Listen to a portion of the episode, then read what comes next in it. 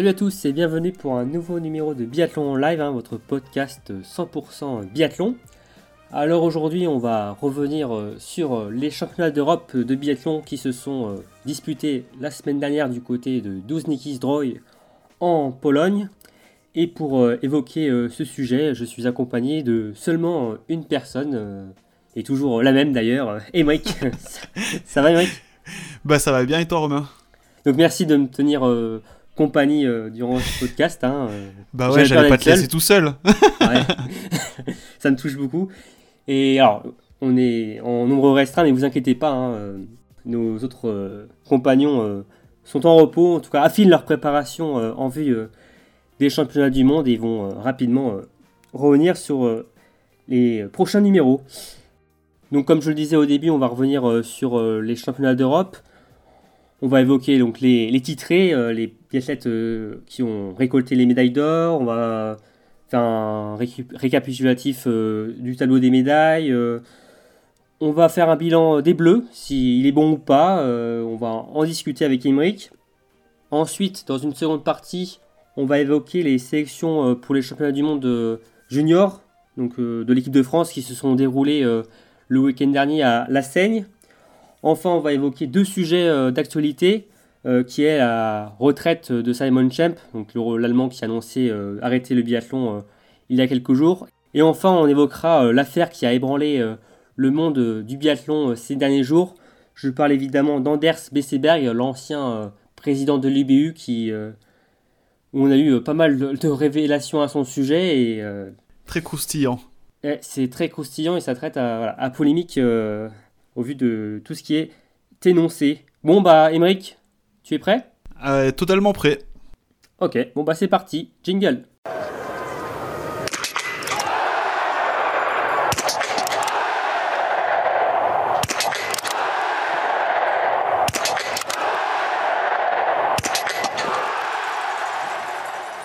Donc on va débuter par euh, les championnats d'Europe euh, qui se sont disputés euh, ces derniers jours en Pologne sur le site de Douzniki Zdroj.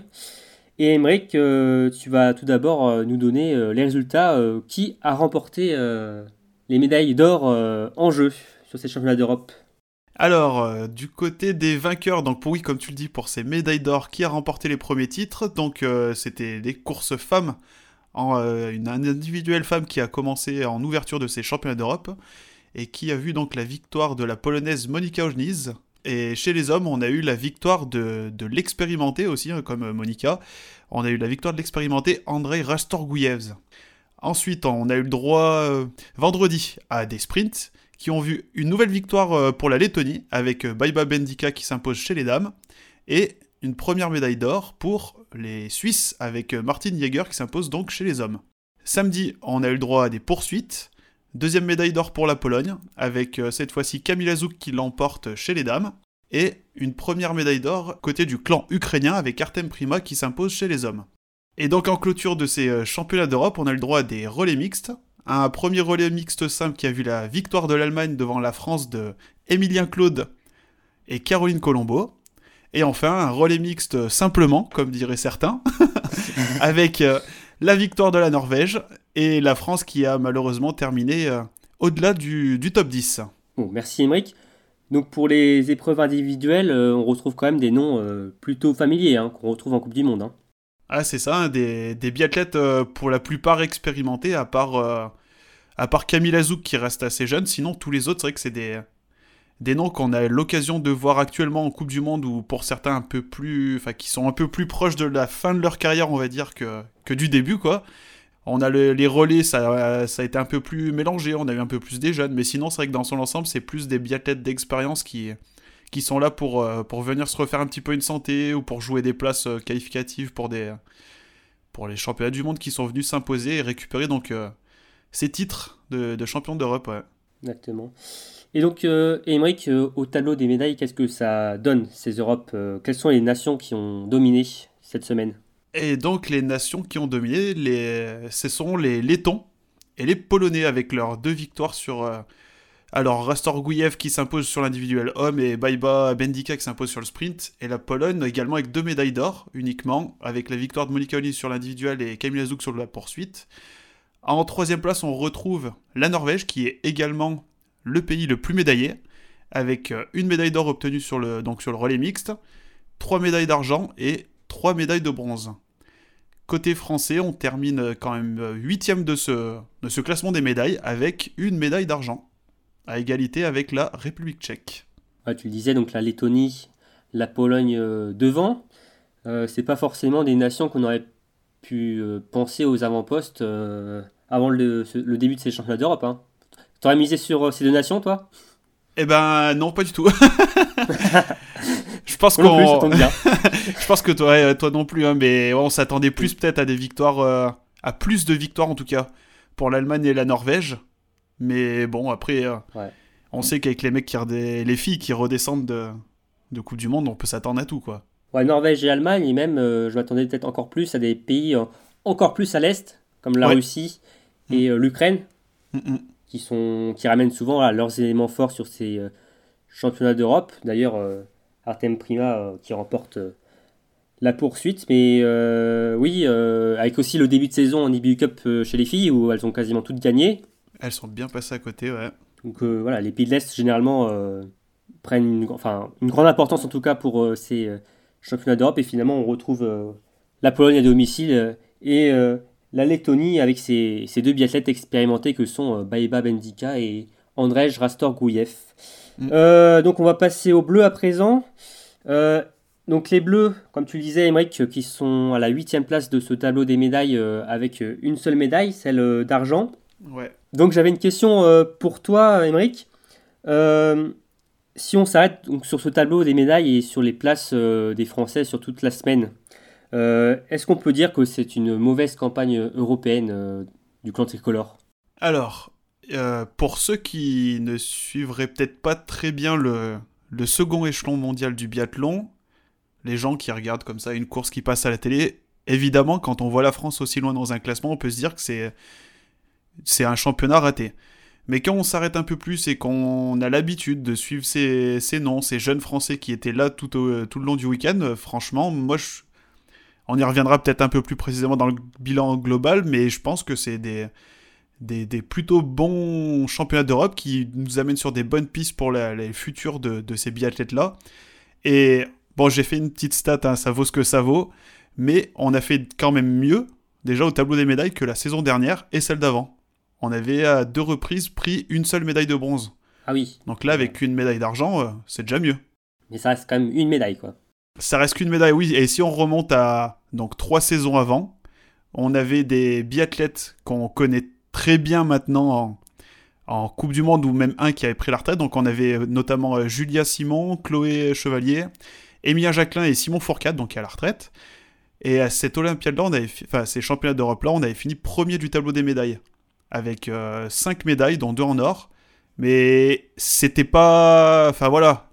Emilien et Chloé, c'était déjà des noms qu'on voyait un peu plus souvent sur le, mm. sur le devant de la scène euh, en eBay Cup. Simon, bah, on va pas répéter qui est Simon. Hein. Simon Fourcade il était plus sur sa fin de carrière, mais c'était quand même euh, quelqu'un de très très solide.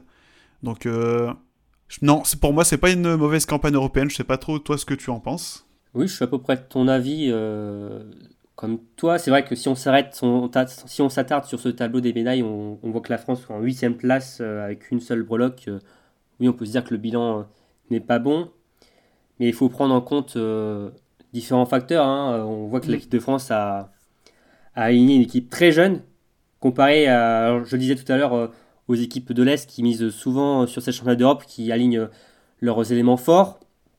Mm. Là, alors j'ai fait aussi un petit calcul, j'ai fait mes stats, désolé Mike, de te piquer un peu la vedette. Avec plaisir, vas-y. Mais euh, j'ai calculé les moyennes d'âge des Français. Alors pour les Françaises, elles ont 21 ans, 21 ans et demi d'âge moyen. Ouais, ça fait jeune. Et les Français, les masculins donc, ont 21 ans d'âge mm. moyen.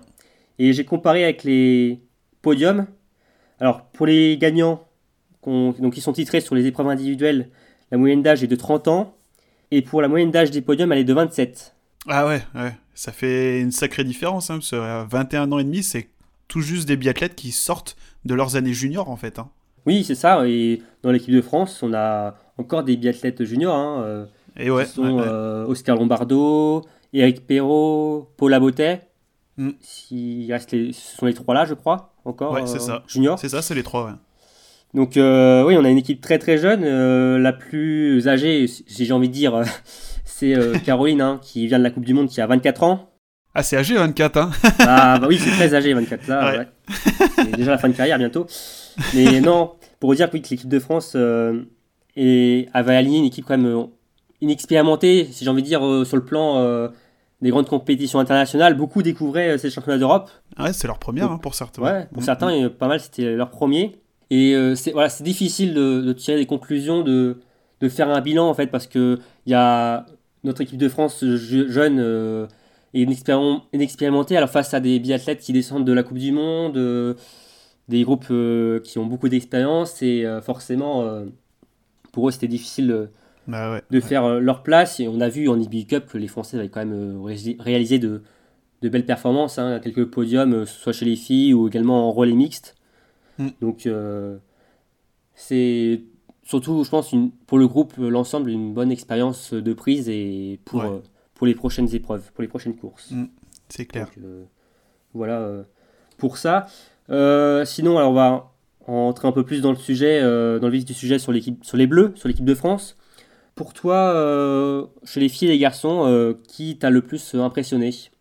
Alors, je vais, j'ai pas réussi, tu vois, à, à sortir un nom fille et un nom garçon, Ouais. mais plutôt deux sur chaque. Je, je sais pas si tu seras d'accord avec les miens, mais donc chez les filles, pour moi, la celle qui a le plus réussi, ça serait Paula Beauté, parce que c'est déjà la plus jeune du groupe, et quand on, on voit que c'est seulement ses premiers championnats d'Europe, elle a tout juste. euh, C'est sa première saison en IBU Cup. Hein. Ouais, tout, première saison du Bake Up, tout juste 20 ans. euh, elle a réussi quand même une 25e place sur l'individuel, 28e place sur la poursuite avec une belle remontée. hein, elle remonte de 19 places.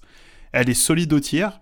Les temps de ski par rapport aux gens de son âge, ça reste très très correct. Et du coup, moi, c'est une de mes deux satisfactions chez les filles. Et la seconde, donc, c'est euh, Sophie Chauveau. Même si elle a raté un petit peu son individuel en, en terminant en 55e, euh, elle s'est bien reprise, je trouve, sur le. Bah, comme beaucoup, hein, de toute façon, euh, ils, sont, ils ont plutôt mal commencé ces championnats d'Europe. Ouais. Globalement, Mais- les Français avaient mal débuté euh, sur les individuels. Ouais, c'est hein. ça. Filles ou garçons. Et- hein, c'était- Mm, mm.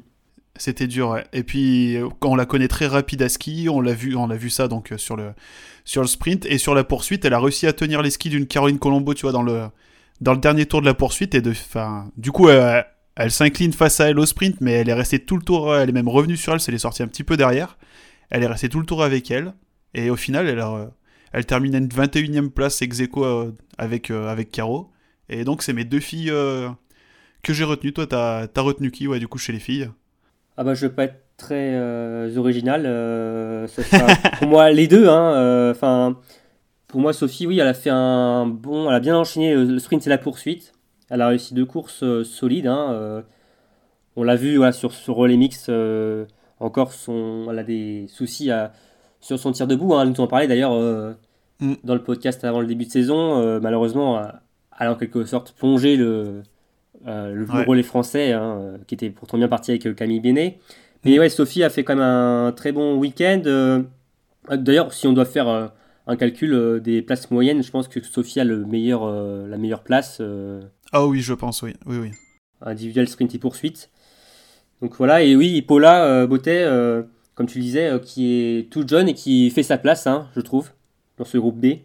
Et euh, pour moi, c'est une belle euh, satisfaction, même si, alors on peut dire, si on regarde les résultats comme ça, une 25e place comme meilleur résultat, alors ça peut paraître pas exceptionnel, mais voilà, faut mettre les choses dans leur contexte. Paula, elle est toute jeune, c'est sa première saison sur le circuit B, et, même en début de saison, elle a réussi des belles performances à Harbour, donc Paula poursuit sa belle série de, de performances. Ouais, Et- clair.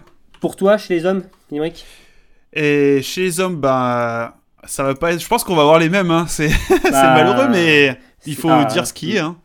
Et donc mes deux hommes, donc ça sera Emilien, parce qu'il fait 10e et 12e, donc euh, il réalise deux fois la meilleure performance chez les hommes. Et il nous a fait aussi, bon, bah, je pense que tu y reviendras aussi sur, euh, sur Mhm. le relais mixte simple, un tour de, de bar- dernier tour de Barjo. Quoi. Ne spoil pas le, le podcast, Émeric, ne spoil pas.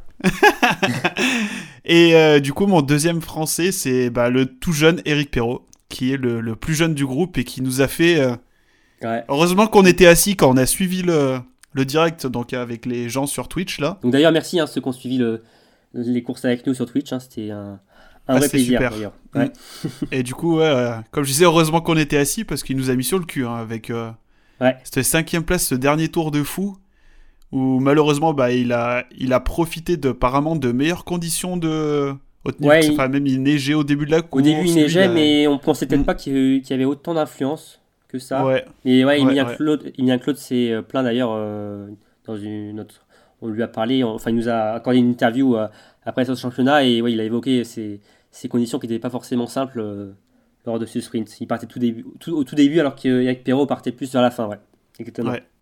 Et du coup, bah, ça prouve qu'il a bien fait de, de faire l'impasse sur l'individuel pour arriver en pleine forme sur le sprint et, ça. et, nous, et nous, nous asseoir bien confortablement dans nos sièges, quoi. Ah bah c'est sûr, ça nous a fait plaisir. Hein. Oh là là. C'est Eric, c'est comme euh, c'est comme Paula, hein, comme Paula Beauté, Eric Perrault, c'est un tout jeune, il découvre euh, les BI Cup aussi cette année. Mm. Et c'est en fait le depuis le début de saison, euh, alors sans compter Emilien Claude, hein, euh, qui était sur ces championnats d'Europe, mais il était sur donc sur les sur la Coupe du Monde euh, début janvier. Mais c'est le meilleur français cette saison pour le moment en BI Cup. Hein.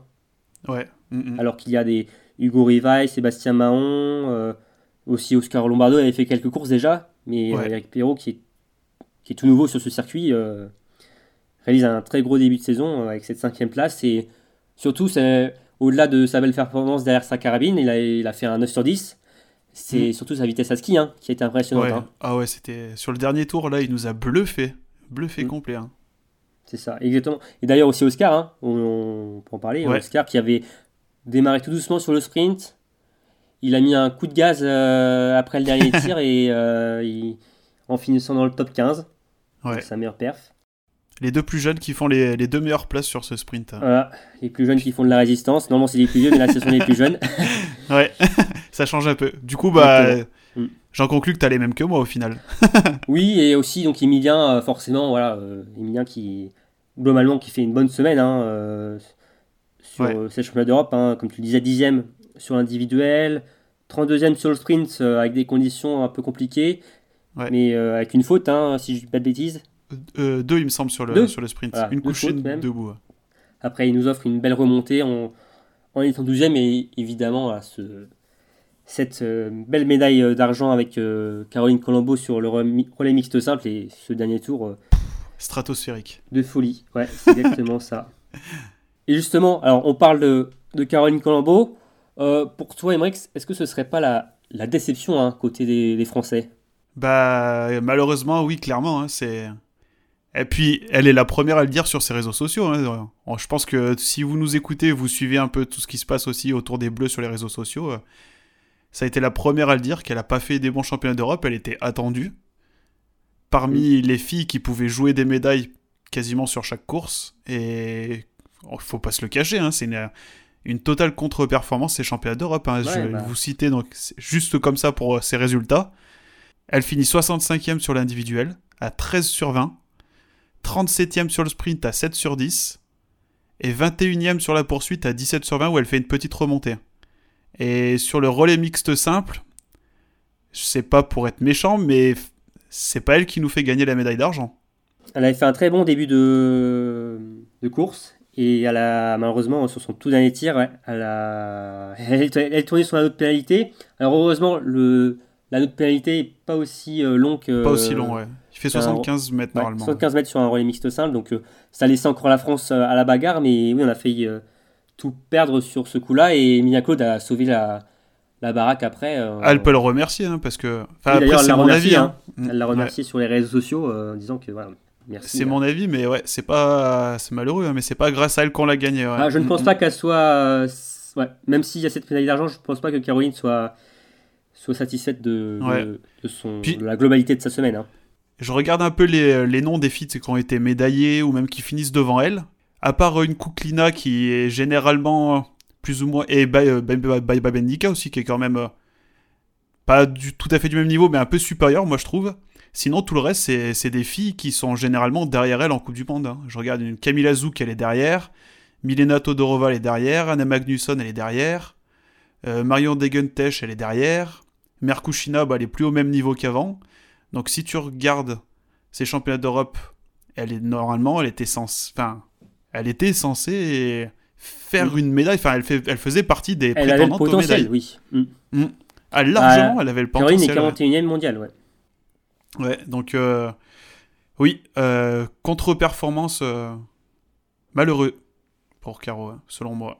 Et d'ailleurs, est-ce que pour toi, euh, ces contre-performances peuvent mettre en danger sa sixième place pour euh, la Coupe du Monde après les mondiaux Alors, on, en parlait hein, pendant le, le live de, de l'individuel, là où elle finit euh, donc 65e. Et on se disait, si elle fait des mauvais championnats d'Europe et qu'il y a une fille qui, qui émerge de ce groupe, oui, clairement, sa place aurait pu être en, en balotage. Mais bon, je pense qu'il n'y a personne qui a vraiment sauté sur l'occasion et réussi trois courses entièrement, enfin complètement pleines de bout en bout, pleinement réussites pour pouvoir euh, aller chercher sa place. Donc, euh, je sais pas toi ce que tu en penses, mais pour moi, elle a quand même pas perdu sa, place de sixième en, en Coupe du Monde. Hein.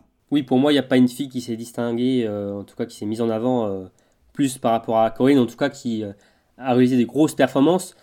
Mais après, les coachs aussi peuvent décider d'aligner que 5 filles hein, sur une étape de Coupe du Monde. Oui. C'est déjà fait. Euh, bah, les garçons l'ont fait aussi. Bon, les circonstances étaient assez différentes parce que avec les contraintes sanitaires, c'était compliqué de faire monter un, mm. bleu euh, en Finlande pour une semaine. Mais ça a déjà été fait. Et après, bon, peut-être que ça, ça sera sans doute pas la, la philosophie des coachs, mais bon, si on verra déjà peut-être que Caroline sera alignée sur les prochaines courses à Horsby. Ce sera le, premier week-end des mondiaux, mm. à la même, euh, même période. Donc euh, on verra déjà, ce sera d'autres euh, enseignements.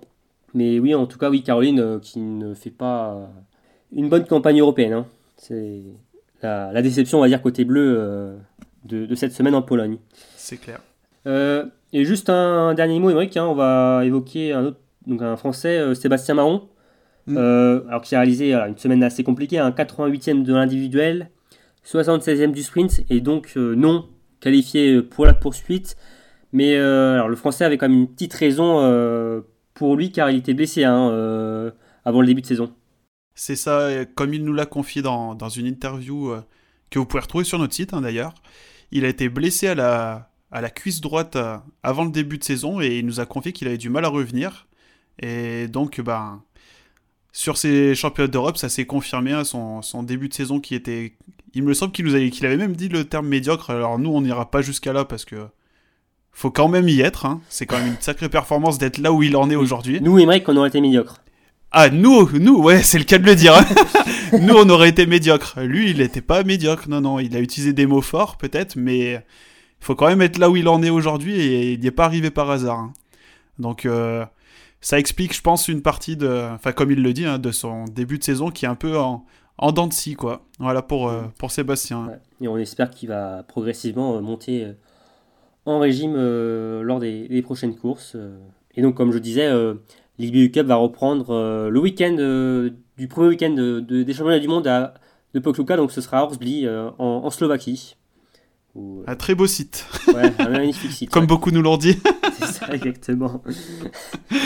Euh, un dernier mot sur ces championnats d'Europe. On va parler un peu des Norvégiens euh, côté masculin, euh, avec des déceptions. je mm. parle des frères Andersen qu'on a beaucoup vu sur ce début de saison. Ils ont quasiment tout gagné. Ils, ont, ils étaient quasiment sur tous les podiums. Et finalement, bah, aucune médaille pour eux. Ouais, c'est, c'est, c'est aberrant de les voir autant dominer le début de saison, alors que ce soit eux plus un petit peu quand même leurs collègues, hein, mais surtout eux deux. Mais ah, on l'avait dit hein, avant le, la première course des hommes, quand on était sur Twitch en direct avec euh, les gens qui, suivaient la course avec nous, ils faisaient clairement partie des favoris, hein, avec, euh, même s'ils font pas partie des, grands noms qui de ceux qui descendaient de la Coupe du Monde, on les attendait pour faire au moins une médaille individuelle chacun. quoi. Et euh, bah non. Meilleure place, c'est Philippe, cinquième, Alexander qui fait 7ème place sur le sprint, 42e sur l'individuel. Non, enfin, franchement, euh, ils ont été défaillants au tir. En ski, ils ont été euh, en dessous de ce qu'ils nous ont habitués, euh, bah, même s'ils ont, ils étaient toujours dans les meilleurs temps, hein, bien sûr. Hein. ils étaient en dessous de, là où on les attendait, quoi. C'était. Enfin, moi, ça m'a. Oui, c'est une, petite surprise, ouais, en effet. Ouais. c'est quand même une surprise. Après, ce qui vaut pour euh, les Français aussi vaut pour, pour eux, pour les Norvégiens, alors, oui. parce qu'ils sont aussi très jeunes. Hein. Euh, Philippe Andersen euh, n'a que 21 ans.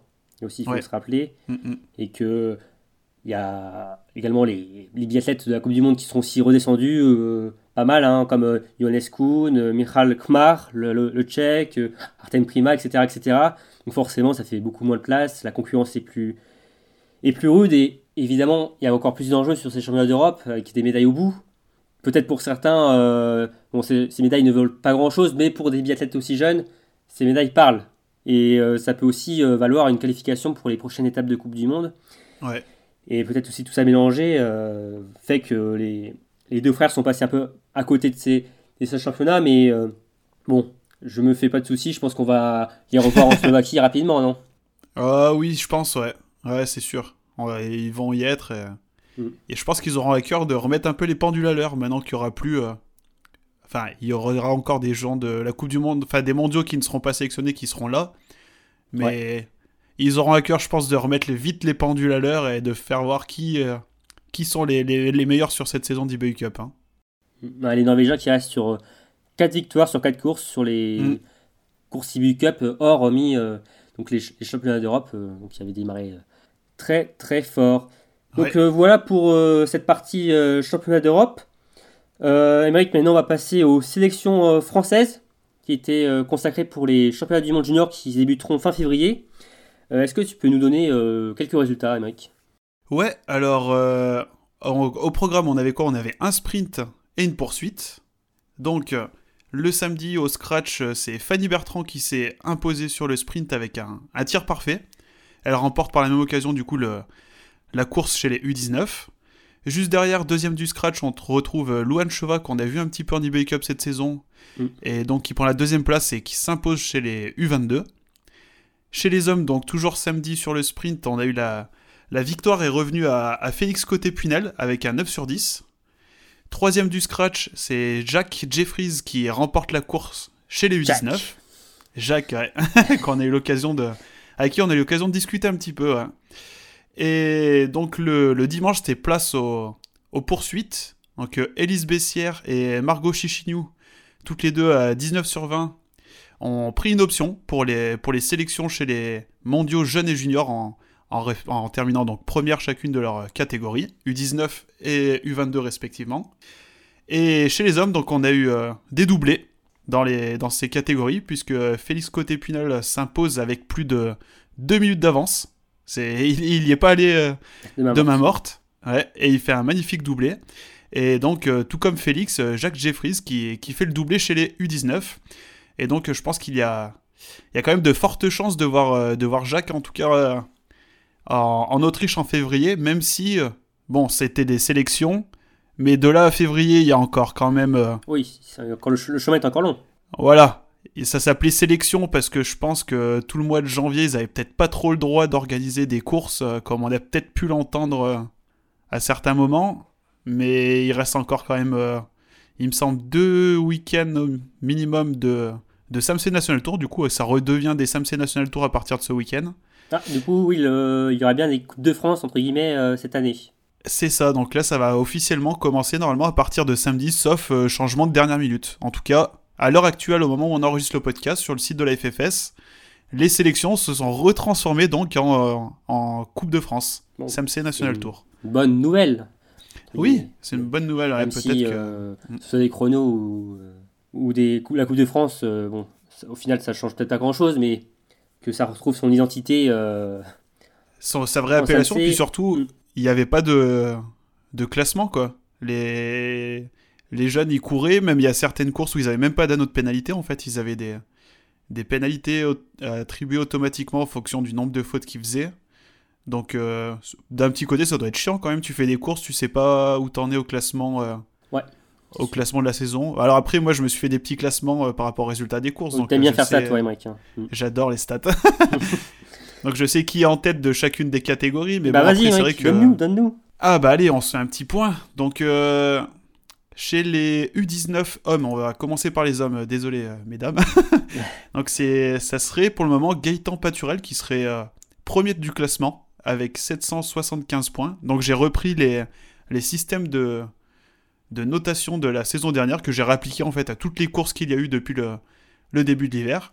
Et donc euh, le Mont Blanet serait, euh, serait premier de ce classement, de pas beaucoup, de 11 points d'avance sur euh, Théo Guiropoyo, qui lui aurait 764 points. Donc ça c'était les deux premiers pour les, pour les U19 masculins. Chez les filles, c'est une dauphinoise qui est première, puisque ça serait Maya Clotens avec 800 points. Juste un seul petit point devant Jeanne Richard, la représentante du ski club des G. Donc euh, serré en tout cas pour ce. Le suspense est total. Pour, ces classements virtuels. ouais, c'est ça. Ah, peut-être qu'on pourrait le mettre en ligne, hein, Eric. Hein, euh. ah, on pourrait peut-être, ouais. Et donc, euh, juste pour faire un point donc, aussi chez les, les U22 qui, qui, font un classement mélangé avec les, les seniors également, parce qu'il y a aussi des seniors qui courent encore sur ces championnats de France. Donc, chez les filles, on a un triplé jurassien sur le, sur ce classement U22 senior avec euh, Noémie Remonet, Coralie Langel et Louise Janier. Ça se joue en une quarantaine de points entre ces, trois filles. Et chez les hommes, c'est aussi un jurassien qui est en tête, c'est Léo Raffin, avec 665 points, devant Rémi Broutier et Paul Fontaine. Ok, bah très bien, merci. Euh, merci les mecs pour euh, ces classements virtuels donc. on, appelle on appelle ça les classements Emmerich. Les classements Emmerich, oh, d'accord. C'est tout droit réservé, c'est ça Tout droit réservé, ouais. Et donc, euh, comme tu disais, euh, le circuit national qui aura droit normalement à deux étapes en février.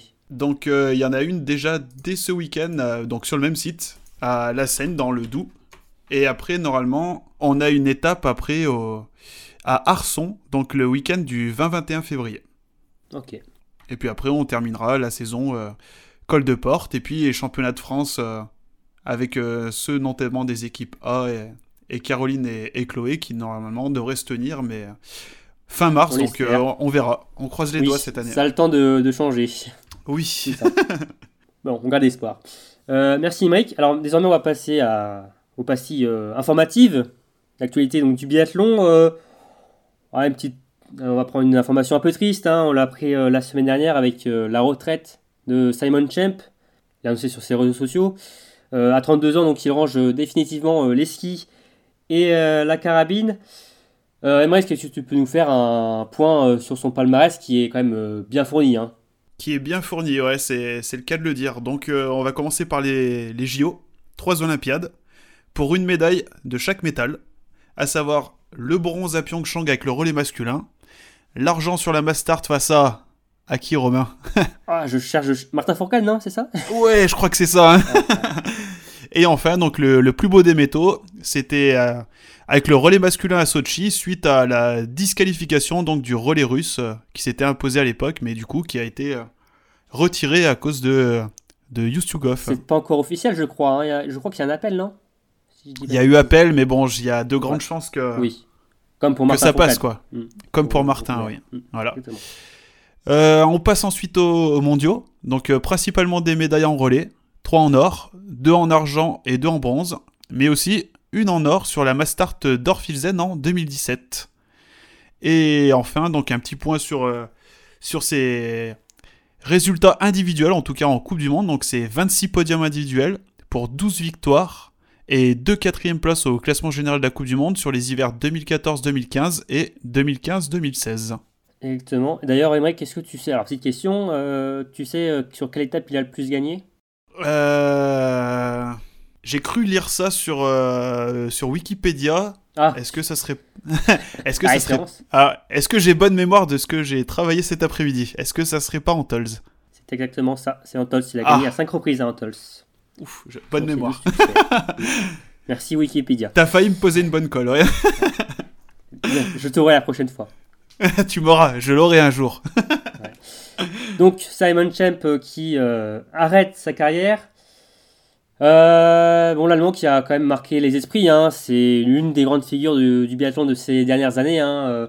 on se souvient forcément de ses combats épiques avec Martin Fourcade. Il a d'ailleurs été l'un des seuls à pouvoir tenir tête de temps en temps aux, Catalans. Durant quelques saisons, hein, notamment sur l'hiver 2014-2015 où la lutte au général était très serrée. D'ailleurs, Martin Fourcade en parle dans son livre hein, de cette lutte où finalement tout a basculé lors d'une poignée de main à Oslo, où Martin a pris l'ascendant psychologique sur l'allemand et finalement Simon Champ a, coulé, mais ça a été un sérieux rival de Martin. Euh, qu'est-ce que tu retiens, toi, d'ailleurs, de, la carrière de, Simon Champ, euh, Alors, qu'est-ce que je retiens? Alors, étant donné qu'avant, comme je l'ai dit, hein, dans les, longs podcasts qu'on a fait sur, euh, sur Martin Fourcade, j'ai accès au biathlon, de, principalement que depuis qu'il est sur la chaîne L'équipe. Donc, euh, moi, les principales images que je vais retenir de, de Simon Champ, c'est malheureusement pour lui, hein, c'est sa défaite au sprint face à, à Martin sur, euh, au championnat, enfin, aux Jeux Olympiques, pardon. Mm. Mais sinon, après, euh, je vais pas dire que ça ne me fait rien de le voir partir, parce que bon, c'est quand même, c'est quand même été un grand nom. méchant. Mais euh, moi, étant donné que j'ai pas connu ses plus grandes années de gloire, ça, ça, ça me, ça mm. me touche pas autant que quelqu'un qui suit le biathlon depuis 20 années et qui avait Simon dans son, dans son cœur, quoi. Et c'est justement, c'est quand je vois que Simon Shep part comme ça sur euh, des notes très très négatives, hein, parce que depuis deux, trois saisons, faut se le dire, hein, il a été pas à son niveau, quoi. Il était mauvais. il, hein. a, il, a, connu des problèmes de dos, et par la suite, il n'a pas pu se remettre. Mm. Du coup, c'est quand je vois quelqu'un partir dans ces conditions-là que je me dis que Martin finalement a bien fait de partir au sommet de sa forme, quoi. Oui, exactement. Seulement pour Martin, on aurait pu euh, se dire qu'il n'y avait pas de, de, public et que la fête était, aurait pu être encore plus belle. Mais c'est sûr que Martin est parti au niveau sportif. Beauté, Martin est parti au sommet, mm. exactement. Ah, il part en beauté, alors que là, bah, il part dans l'anonymat quasiment total. Il a fait deux courses dans l'hiver. Mm. À l'image euh, d'ailleurs d'un Olena Mandalen, hein, qui était parti euh, mm. un peu dans l'anonymat, et c'était quand même très triste, hein, vu euh, le personnage, le biathlète. C'est là qu'on se rend compte que c'est quand même bien de partir au sommet de sa gloire, quoi. Ouais, c'est ça. Oui, Au moins, tu, beaucoup, tu marques les esprits. Hein.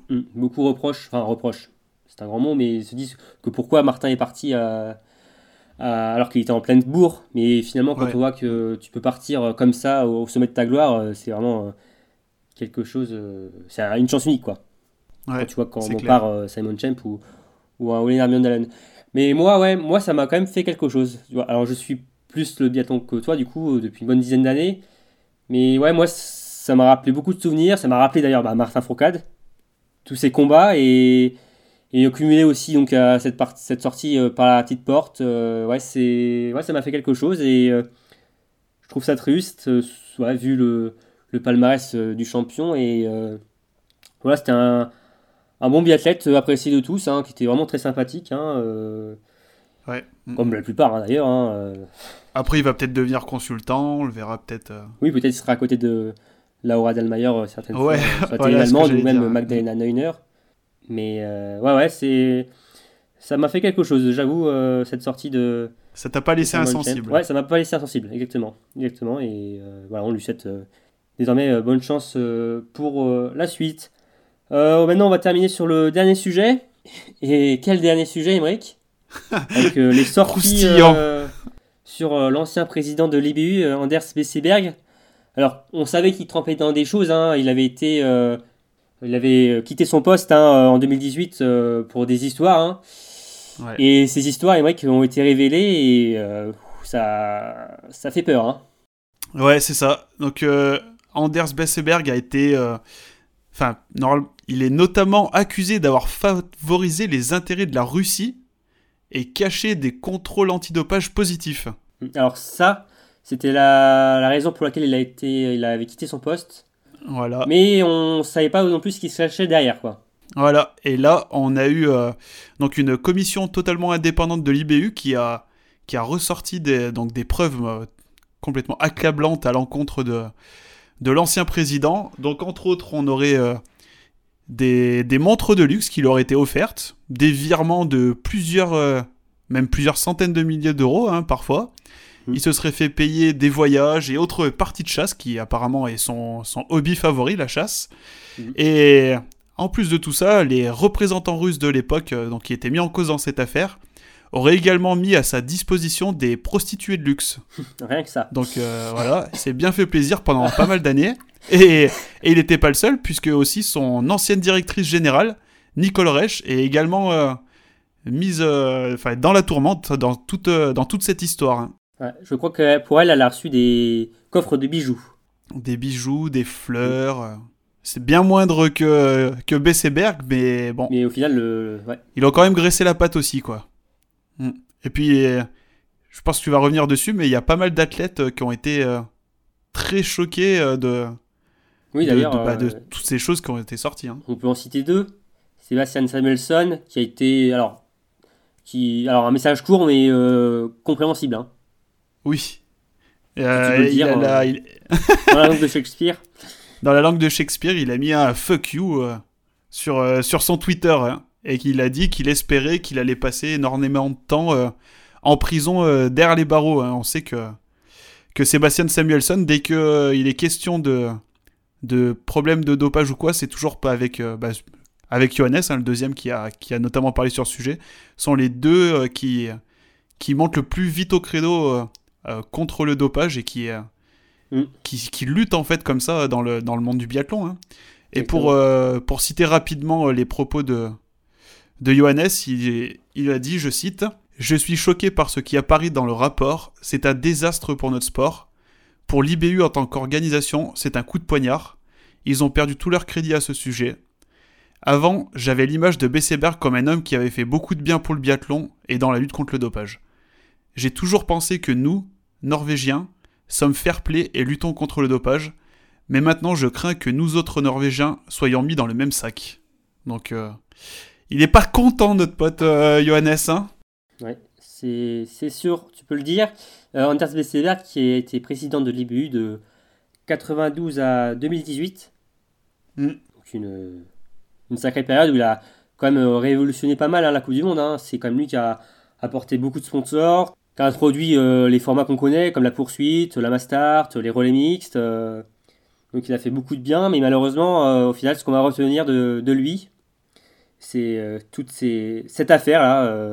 Magouille, triche. et qui fait au final plus de mal qu'autre chose au biathlon. Hein. Et Jo- Johannes parle par rapport aux Norvégiens, mais là, clairement, le biathlon en prend un sacré coup à, co- à cause de cette affaire. hein. C'est clair, c'est c'est pas beau. Et désormais, donc depuis euh, 2018, c'est le Suédois euh, Ole Dahlin qui est à la tête euh, de l'IBU. Pour le moment, je On espère que ça va mieux se passe passer. bien. Ouais, en tout cas, oui. Oui. euh, Ouais. les biathlètes, a l'air, euh, en tout cas, le monde du biathlon a l'air plutôt satisfait de cette euh, Ouais. présidence. Après, on peut lui reprocher peut-être euh, une seule chose à notre euh, président actuel, c'est de s'être euh, augmenté son salaire pendant pleine, euh, en vrai. pleine période vrai. économique assez euh, de difficile. le dire. Mm. Donc c'est vrai que Il s'est augmenté, euh. Et pas qu'un peu son salaire ouais, de, de président. ouais. Et donc bah, c'est sur cette euh, bonne note, hein, qu'on va terminer ce podcast. Ouais, Voilà, en joie et en bonne humeur. en joie, en bonne humeur. Donc, merci euh, à tous euh, de nous avoir écoutés. J'espère que ce petit podcast récapitulatif des championnats d'Europe et sur les dernières actualités vous a plu. Merci Emmerich, Bah, merci à toi, Romain. C'était encore un un, plaisir, un- toujours. un grand plaisir ouais, de, de parler de, Je sais que je peux compter sur toi à chaque fois. Et donc, on va se retrouver euh, prochainement. hein. On, on va nous- on va vous faire un podcast preview pour les mondiaux. Ouais. Alors, peut-être que l'équipe va se jouer au, au pronostic, on va voir. Mais on va donc revenir euh, prochainement avec l'équipe au complet. Comme toujours, n'hésitez pas à partager et à commenter. hein. Donnez vos avis hein, sur euh, tout ce qu'on a dit. hein. S'il y a des choses que vous êtes d'accord, pas d'accord, euh, libre à vous euh, de commenter. On vous remercie et on vous dit à la prochaine pour un nouveau numéro. Salut À plus